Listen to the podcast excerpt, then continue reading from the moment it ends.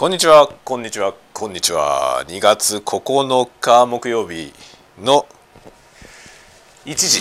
1時3分くらいかな。1時あ1時1分ってなってますね。1時1分です。お昼ご飯を今からという感じでもうすでにですね今あのお湯を沸かしています。何を食べると思いますか？何を食べると思いますか？もう皆さんご存知。このねタワゴトーク毎日聞いてくださってる方はもうご存知ですね。スパゲティ。ほんとスパゲティしか食べてないね僕。さあ今日はどれにしようかな？えーとこのなんか中途半端に残ってる旨辛ペペロンチーニ。えー、旨辛ペペロンチーニと書いてあります。これはママのやつね。ママのやつはペペロンチーノじゃなくてペペロンチーニって書いてあるね。のやつを食べようと思うよ。というわけで今お湯をやりながらのお湯をやりながらのって感じですね。もうね茹で始めている。今朝回した洗濯機の洗濯物を干してそして今スパゲティを茹でてるとこですね。これなんか前にもこういうことがありましたね。デジャブ感。デジャブってか毎日同じだからね。ルーチンですね。ルーチンワーク。うん。今日のはちょっと塩が足んねえな。もうちょっと塩入れる。OK OK 塩はね今今ちょうどねなくなって補充してこれアコウの甘塩ってやつですね。アコウの甘塩。甘塩は天の塩って書いて甘塩です。これはねオーストラリア製らしいですね。オーストラリアのお塩ですね。天然のやつです。なんかとてもあれじゃない？オーガニックなやつだと思う。添加物とかも全然入ってない。塩はね重要ですね。いやほんとねなんだろうあの料理の味ってあるじゃない？味の良し悪し。でまあ基本的にはさ料理の上手下手っていうのはその味がどうかってことを割と言うじゃないですか。僕はまあそういう認識なんだけどそのさ料理の食べて美味しい美味しくないのそのそれを左右するのって結構調味料だよね。料理のうまい下手じゃないって思うんだよね。そのもちろん料理人の技術みたいなものがさ味に影響するような料理もあると思うけどなんか大部分の料理はさ使う調味料で全然違う味になるよね。だからそういうことなんだよな。なんか結局ね塩とかはすごい塩とか醤油はねめっちゃ重要じゃない？もうベースで使うからさ。一番根っこのところだから。でもその塩とか醤油何使ってるかっていうところ。それで結構料理の味って変わるよね。間違いなく変わってくると思いますね。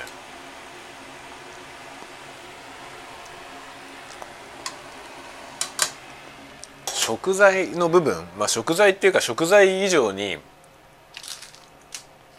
調味料だよね。調味料がすごい重要だと思う。味を左右する部分ではね。食材はその次だよね。食材そのものの味ももちろんあるんだけどなんか調理されてる以上はさその調理で加わる味の方が結構強くなるからさまあもちろんなんかさサラダみたいなものの場合はねまあでもどうなの？サラダみたいなものの場合でもさもちろんレタスとかが新鮮なら新鮮な方が美味しいけどそれ以上に上にかかってるドレッシング の味に左右されるような気がしない？ドレッシングがどうなのか問題が結構あるよね。ドレッシングさえ良ければなんか多少鮮度の落ちる野菜であっても別に食えたりするじゃん。そんな気がするんだよね。だそういうすごい 低い次元のものすごい低い次元の話なんだけど。だけどなんかね僕がやってる料理なんてその程度だからさまあその料理のね良し悪し。結構そういうもんに左右される。何買ってくるかっていうそこのところにもうすでに左右されてるね。別に高級品を買う必要は全くないですよね。なんか食材とかも特に高級なものを買ったから劇的に料理が美味しくなるかっていうと食材の差で劇的に美味しくなるのは焼肉ぐらいだと思う。焼肉はさそのどんな肉焼くのかで全然違うじゃない？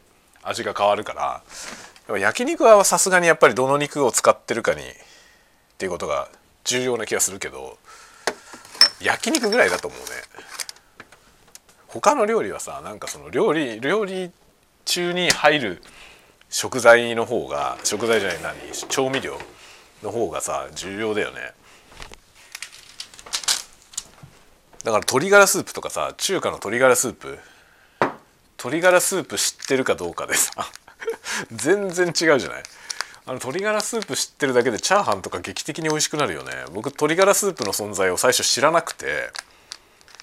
からチャーハンとかも一生懸命その何あのあれでやってたの塩コショウとかでさ頑張ってやってたのよ。でもなんか絶対さその中華料理屋で食べてるチャーハンってもっと複雑な味がするじゃない。もっと複雑な味がしてなんか塩コショウで何をどう頑張ってもあんな味にならないんだよね。それでなんだなんだと思ってさ。そしてあれの存在に気づいたんですよ。その中華スープ。まあ中華スープというか鶏ガラスープだよね。鶏ガラスープとして売ってるやつね。あれの存在に気づいてさあれを知った時はさもうなんだろうチートだと思ったよね。こんなもんあったのかよっていうね。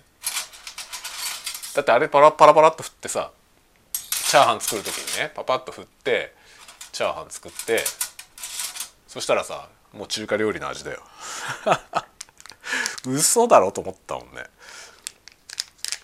あとコンソメね。コンソメもさコンソメは知ってたけどコンソメっていうのはスープに使うもんだと思ってたのよね。でもコンソメって料理に使うじゃない？知らなくてさ僕。コンソメを使えば料理にがさなんか手っ取り早く味がまとまるじゃない？そういうの知らないとねダメだよね。なんかそれさえ知ってればさ逆にどうにかなっちゃうというかさ。そういうのなんだよなつまりは。つまりはそういうのなんだ。だからまあそういうガラスープとかそのコンソメとかさ出来合いのやつらもう味がつけられるやつらね。ある程度それさえ入れればもうなんかコクが出るみたいな。まあだしとかもそうだけどさ。だしもそうだよね。割とだし知ってるとさだしの素のあの粉？あのだしの素の粉もさなんか和風スパゲティとか作った時にちょっと振ったりするとさもうそれだけでまとまるじゃない？なんかそういうことなんだよな。結局はさ手抜きだけど手抜き料理なんだけどさ僕がやってるのなんか。だけど手抜き料理はなんていうのうまけりゃいいじゃん。うまくてなんぼっていうか、まあ、手抜きで美味しくなかったらダメなんだけど。手抜きしてもまとまるじゃない？その出来合いのものを買ってきたやつを使うことによってさ手抜きしててもまとまるのよね。で特にその調味料みたいなものってさ自分で一から調味料を作らなくても別になんか料理してる感はあるじゃない？だからガラスープを使ってチャーハンを作ったからといってそのチャーハンはお前作ったって言えるのかっていう人はいないじゃない？冷凍チャーハンを炒めただけだったらお前それは作ったって言えねえんじゃないのって言うかもしれないけどね。だけどガラスープを使ったからといってそれ以外のものがちゃんと調理されたものであればさ別にそれはなんかチャーハン作ったことになりそうでしょ。だけど味は 味は結局ガラスープ振っただけなんだよ。そういうことなんだよね。そう。なんか悟っちゃったよね。ああ料理ってこうだったのかって。もちろん僕はさプロの料理人になるようなつもりは全くないからさなんかプロじゃそれじゃダメだろうけどなんかね別にこれいいんじゃないかな。うまいしみたいな。そうねその程度の感じでやってますけどね。今日のこれはさすがに料理じゃないよね。あのパスタ茹でただけで上のものは全部これ混ぜてるだけだから。これをさすがになんかスパゲティを料理しましたとは僕でもさすがの僕でもちょっと言いづらい、ね茹でただけだから。だけど子供なんかはさこういうの食べさせたら喜ぶんだよな。味がちゃんとしてるからねこれ。出来合いのやつだからさ。そうすると美味しいってなる。父さんスパゲティ上手だねとかって。なる。なるわけよね。インチキみたいなもんですね。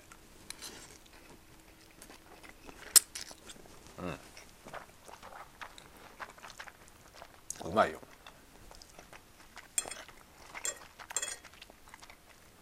一昨日ペペロンチーノ？食べて。一昨日じゃないか。月曜日か。月曜日ペペロンチーノ食べて。昨日昨日じゃない。火曜日に明太子のスパゲティ食べて。昨日は僕はねパンを食べたんだよな。うちの奥さんが一緒にいたからね昨日。昨日パン食べて今日はパペペロンチーニ。すげえね。もう基本的に昼飯はもうスパゲティ。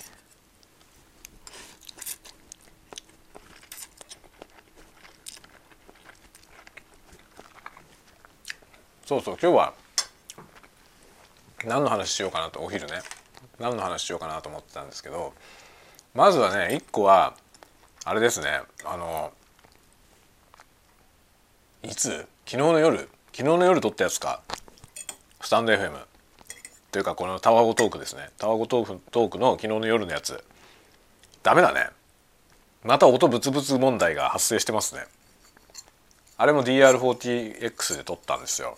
でこの間さ DR40X 試してみるよみたいな。で問題なくなったよみたいなタイトルにしたのあったじゃないですか。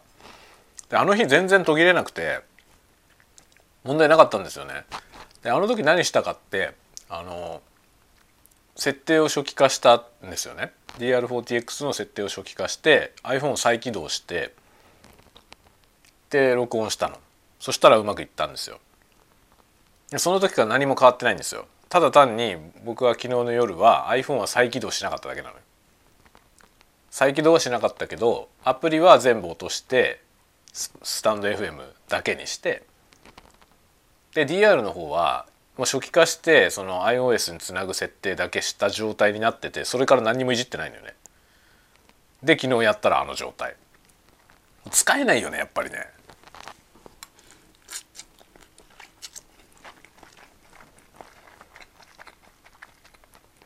メーカーはさあの使えるという認識だって言っててで確かに再起動して初期化したら使えたじゃない？で別に特に音切れも発生しなかったんですよね。なんだけどその状態から何もいじらないまままあ丸2日ぐらい経ってるんですよね。丸2日ぐらいか？2日3日経ってるよね。そのぐらいの状態でもう使えない また音切れが発生するってなったらさもうなんかやってられないよね。使うたびに iPhone を再起動しなきゃいけないのかっていうさそういう話じゃない？それはさすがにさ面倒くさすぎるんだよね。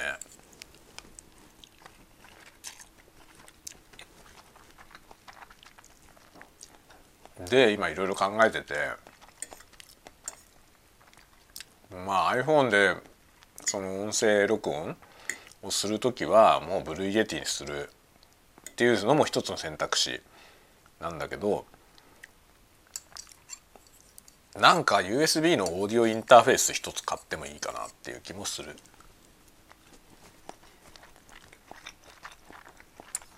だけどね高いやつは買いたくない。間に合わせだからさ、まあ、iOS もうそもそも僕 iPhone で録音するのって本当にこのタワゴトークしかないからそれ用にねすごいいいインターフェースを買うつもりはないわけですよ。で安いやつでまあ1万円以内。もう選択肢ほとんどないんだけど1万円以内ぐらいでまあ超えても1万円ちょいぐらい。1万1,000円まではいかないぐらいの。そのぐらいの範囲でいろいろ候補を出してたらあんまり機種がないんですよね。3つぐらいしかないんだけど。その中でね選ぼうと思って見てたんですけどまあねダメっぽいわどれも。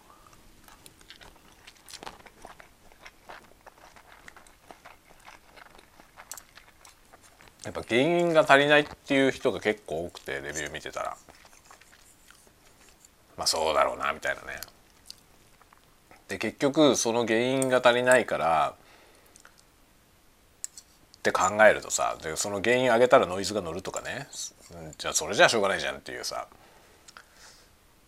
そで考えたのが今ミキサー挟んでてそのミキサーでミキサーでブーストしても全然音が劣化しないっていうかさそのノイズも増えないからあのミキサーの出力をそのまま iPhone に挿せばいいんじゃないってことにさっき気がついてさ。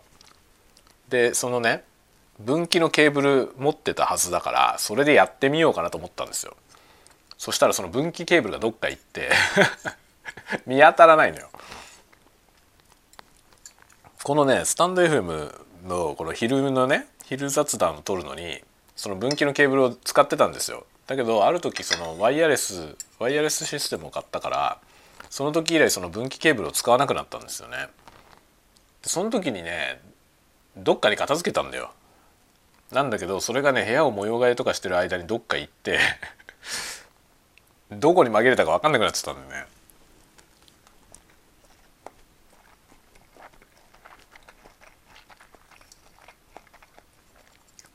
あでもこの間あれだな。この間ツイッターのスペースを僕録音したんだよね。その時使ったな。その時使ったんだ。その時使ってどこやったんだろう。どこやったんだろうな。あのケーブルあれば多分ねあの間に DR40X を挟まないで昨日のね夜のあのマイクで撮影撮影じゃない録音できると思うんですよね。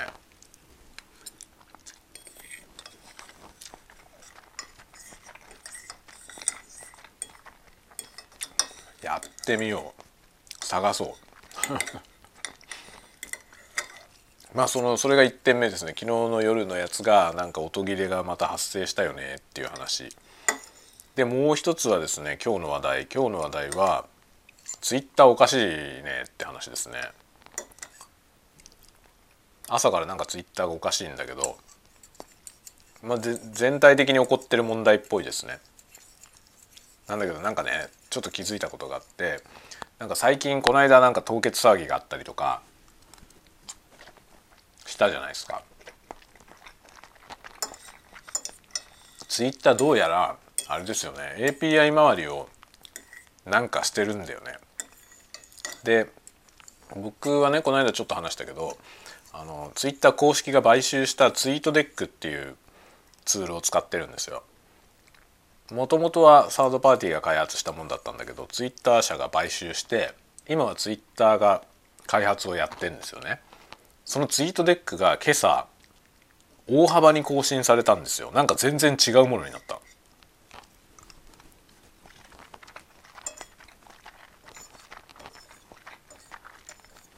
それで今ねあのみんななんかそのフォロー中の人たちのタイムラインをさ時系列で見たいみたいな一番最初のツイッターはデフォルトでそうだったっていうその状態を今のツイッターは見づらくなっちゃっててなんかいろいろねコマンドでこう検索かけてこうそれを表示する方法とかのノウハウが今さいろいろ出て回ってますけどツイートデックで見たら普通にそのね本来のタイムラインが見れるのよね。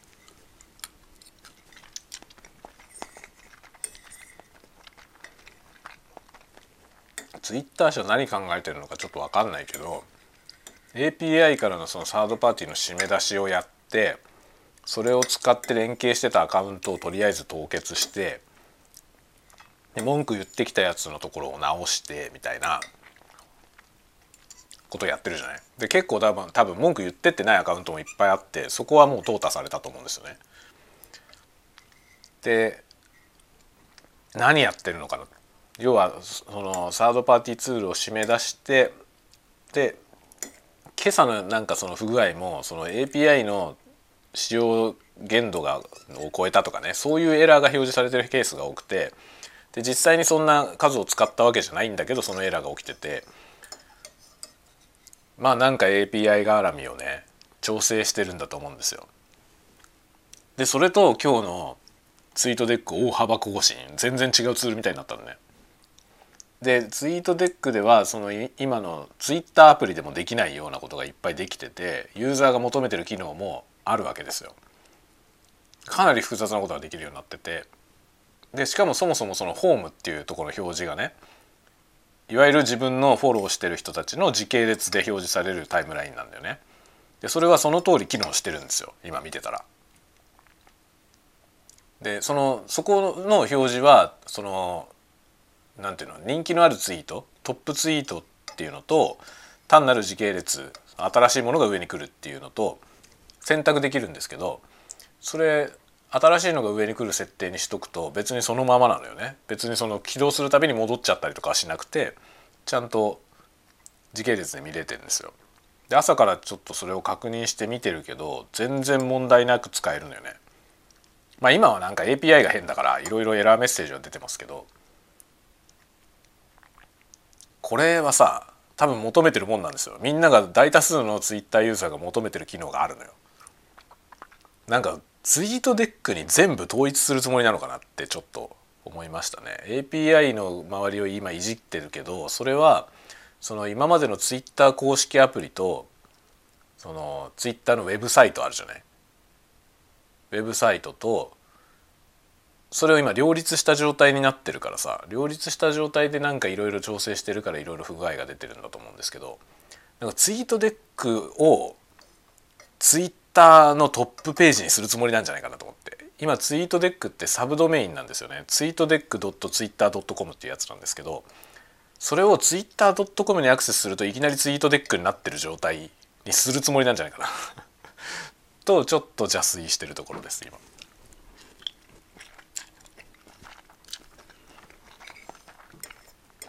それはそれで僕は別にさもともとツイートデックでツイート見てるからいいんだけどあの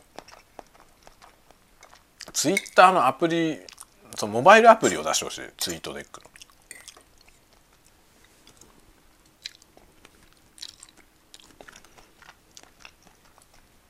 ツイートデックは本当最強だから何でもできるからさすげえ高機能なんですよだけどまあとっつきにくいからあまり使ってる人がいなかったん僕の周りでもあんまりツイートデック使ってる人っていないんだよね。聞いたことなくて。結構その詳しい人はさあの僕がツイートすると「from ツイートデック」ってなるから「あツイートデックからツイートしてるんですね」みたいな言われたことあるけど。その人の認識ではなんかツイートデックでツイートしてる人は追廃っていうかその古くからの追廃っていうかね。だいぶマニアックな人っていう認識だったみたいだけど、まあ、昔のツイートデックは確かにそうだったね。あのサードパーティーのツイッターツールどれがいいみたいな話題になった時にツイートデックは大体ねすごいいろんなことができるんだけど使い方がとっつきにくいっていう評価なんだよね。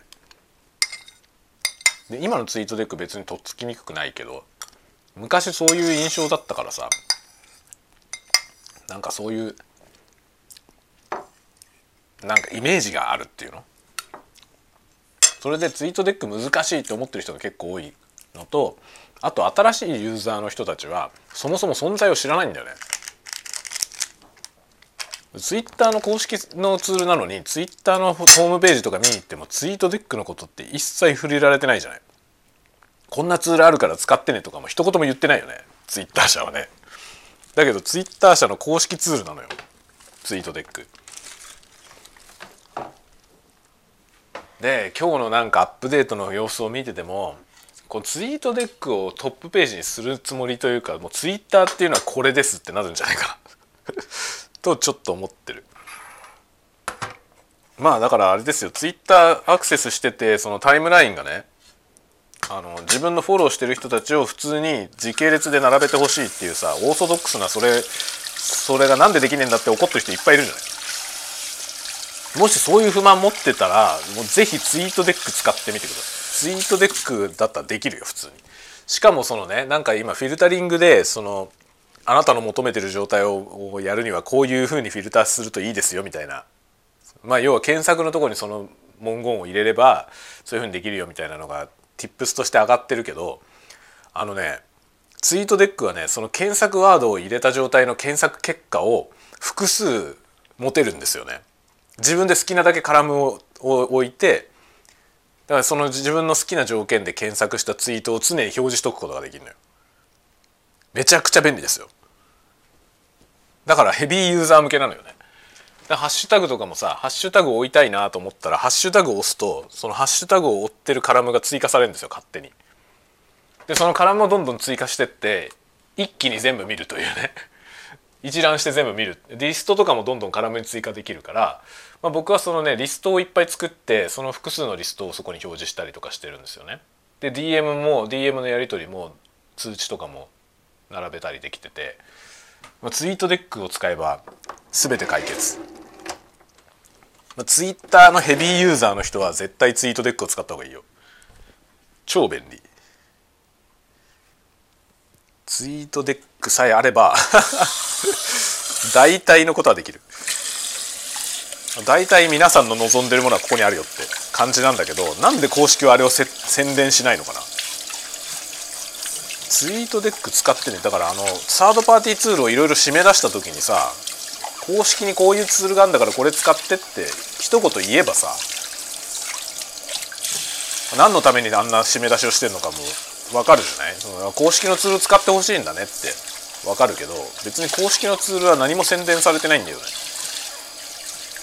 何も宣伝されてないんだけどなんか他のものは全部締め出されたししかもそのねなんかそれをいじってる過程でおそらくいろんな不具合も出てるし不具合に見せかけて不具合じゃないと思うんだよな。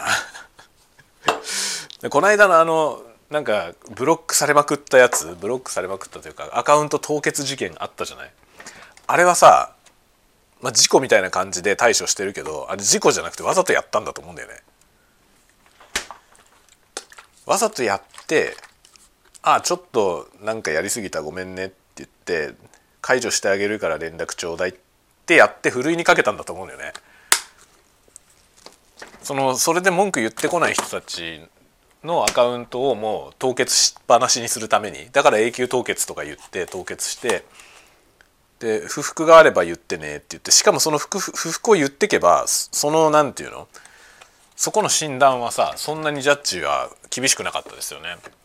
ほとんどのアカウントが復活したもんね、まあ、中に一部なんか復活できてない人がいるみたいだけど、まあ、大部分多分簡単に復旧できたのであれはねわざとやったと思うんだよ。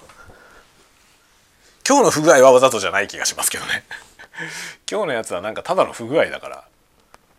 でも API の回数がどうたらって言って宣言制限されてるみたいなことを言ってるのは多分 API の仕様変更をしてると思うんだよね。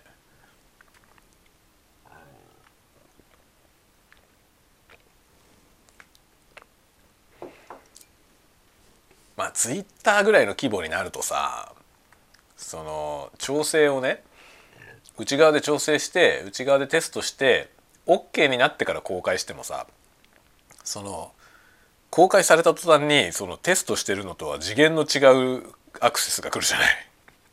そうするとさテストしきれない部分の問題が発覚したりすることはあるよね。だから公開した後に問題が起きてそれをなんか直しながら運用するみたいな、まあ、半ばそれでしょうがないと思ってやってんじゃないかな。どうせなるよって言って どうせ問題は起きるよって言ってある程度もうそれを許容しちゃう体制になってんじゃないかな。だからもうとりあえずデプロイしちゃえってバーって出して。出してみたらいろいろ問題が起きて「おここがおかしいぞ直せ」っつって。やってんじゃないかな。でその間世界は大騒ぎになってるというね「おツイッターが使えねえぞ」っつって。朝からツイートできない人たちのぼやきみたいなのがめちゃめちゃ上がってて面白かったね。あのツイートできないよっていうツイートがたくさん流れてくる不思議なことね。あれ面白いですねツイートできないってことに気が付いた人たちがさツイートできないよってツイートしようとしたんだよね。その結果それがツイートされてタイムラインにあふれるというね面白いですね。もうジャパン追廃問題だよね日本人が多分世界一ツイッター使ってるよね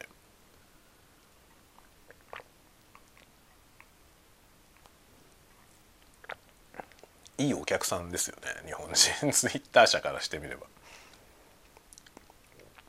結構日本人であのツイッターブルーとかいうやつに契約してお金払った人いるんじゃないですか。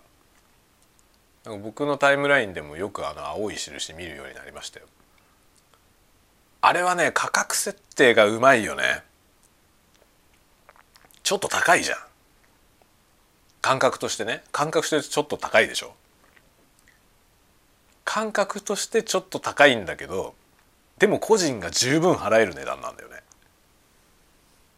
あれはうまい設定だと思いましたね。だからノートのさノートのあのノートプロフェッショナルはさ月額5万円とかなんだよね。だからあれはさちょっとさすがに個人の人がプロフェッショナル使うのは難しいよね。その5万円払うだけのメリットが、まあ、個人レベルだったらほとんどない。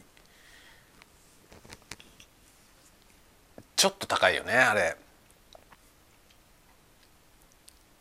月額だよね確か。月額5万円だよねあれ。でちょっと高いんですよ。その企業がやるんだったらあの、まあ、企業のねホームページ運用したりとかってことを考えればさ広告費として考えたら5万円なんて月5万円なんて別に大した金じゃないじゃない。企業だったら。だからそういうそそのビジネス B2B ビジネスなわけでしょあれノートのねプロフェッショナルは。でまもともとそういうターゲットに向けてやってるからああいう値段設定なんだけどだけどあれ僕思うにあれが月額1,500円くらいだったら一般ユーザーも結構使う人いるんじゃないかな。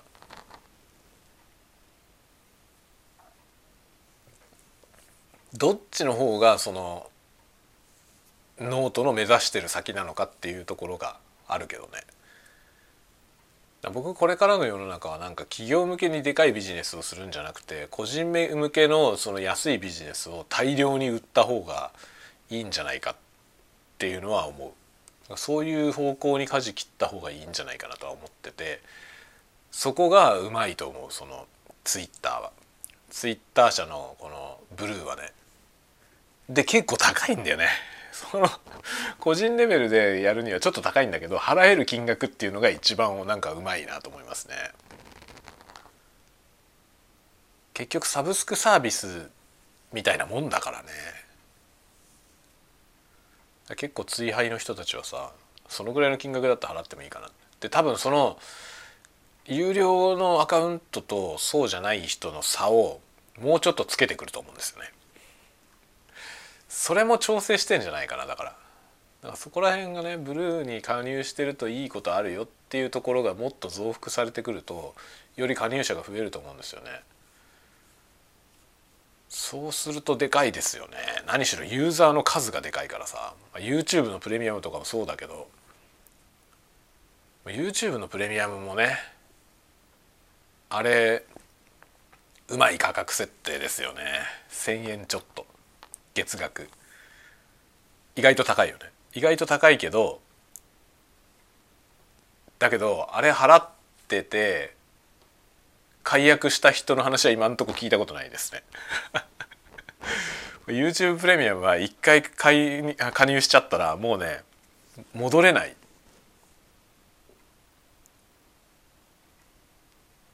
なんていうのかな。ほんとね1か月1180円かな。モバイルから契約するともうちょっと高い1500円ぐらい取られると思いますけどウェブから行くと1180円だと思うんだよね。月額。高いよね。月額1100いくらって結構高いじゃない。多分ディズニープラスとかより高いんじゃない？と思うんだけどディズニープラスは見なくなったら解約して、まあ、課金止めようってなるんだけど YouTube はね YouTube なんてだって払わなくたって見れるんだからねコンテンツは。なのに払い払っちゃうよ。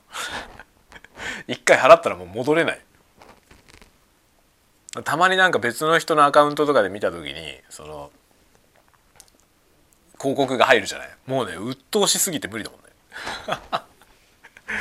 無理だもん。あこれを消すために僕は1180円をね毎月払ってんだ。って思ったらもう喜んで払うね。本当になんかねあの月に動画1本見たらもう満足ですね。1本広告が表示されないだけでもう満足。1本だけしか見なかったとしても。もうそのぐらいねなんかプレミアムに慣れちゃうと無理だね。すごい快適に見られるから。途中にも広告入んないからさ。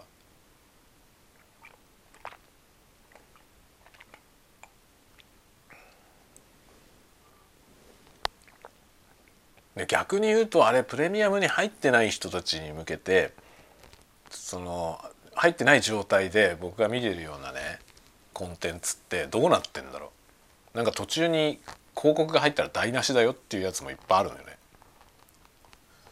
ああいうのってどういうふうになってんのかな。でもあれ広告を入れない設定にしちゃうと結局その作ってる人にお金入らないでしょ。だから広告入るようにしてるはずだよね。YouTube で収益を得て得てる人たちはね。そうするとでもさ不快なことになるよね。だってせっかくさなんかこう ASMR とかでね静かなものを作ってもさ途中に広告が入ったら終わりじゃん。どうすんだろうね。あれ収益を放棄せずに広告を入れないことはできないよねきっと。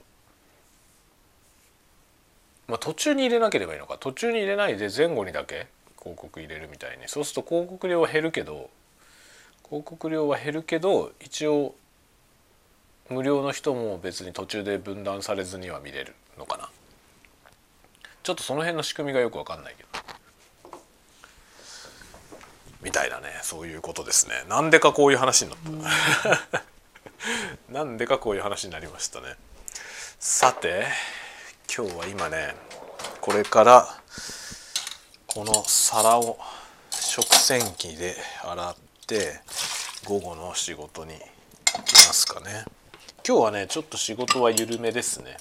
あんまり急ぎのものが入ってなくて緩やかに仕事してます。なんかほんとねたまにはいいよねって思う。たまにはこういう日もあっていいよねって思いますね。なんか忙しく仕事をしてるのも充実してていいんだけどなんか疲れちゃうんだよな。さすがにやっぱり年が もはや若くないからあんまりこう時間に追われる仕事してるとねこう考える余裕もなくなっちゃうし。良くないなと思いますね。なんか上の方のポジションになってくるとねなんかやっぱり余裕のある状態で仕事してないと何か発生した時にいざという時にすぐ動けないしなんか問題あるよねだからなんだろうやっぱ会社の組織組織まあ会社に限らず組織の組織とかチームの上の方の人指揮官上の方の人はやっぱり暇じゃないとダメですね。理想はさその下で働いてる人たちから見た時にあの人一体何してんのかなっていう状態。仕事してんのかな本当にっていう状態が理想的ですね。あの仕事全然してないように見える上司は実はすごいできるやつだったりする。と思う。その仕事しなくてもいい状態を作り出してるしその仕事をしてないことによってあのなんていうのいざという時に対応できるようにしてるよね。そこがねそうなかなか見えにくいんだけどそれがなんか上の方の人の有能さってことじゃないかなと思いますね。さて今部屋に戻ってきました部屋に戻りまして部屋に戻ってくると急に音がデッドになるからこうすっきりしますねさてでは今日は午後のお仕事に今から戻っていきましょうかね。ちょっとコーヒーでも入れてコーヒーでも入れてぼちぼち仕事しようかなと思います。ではではではまた次の卵トークでお会いしましょう。またね。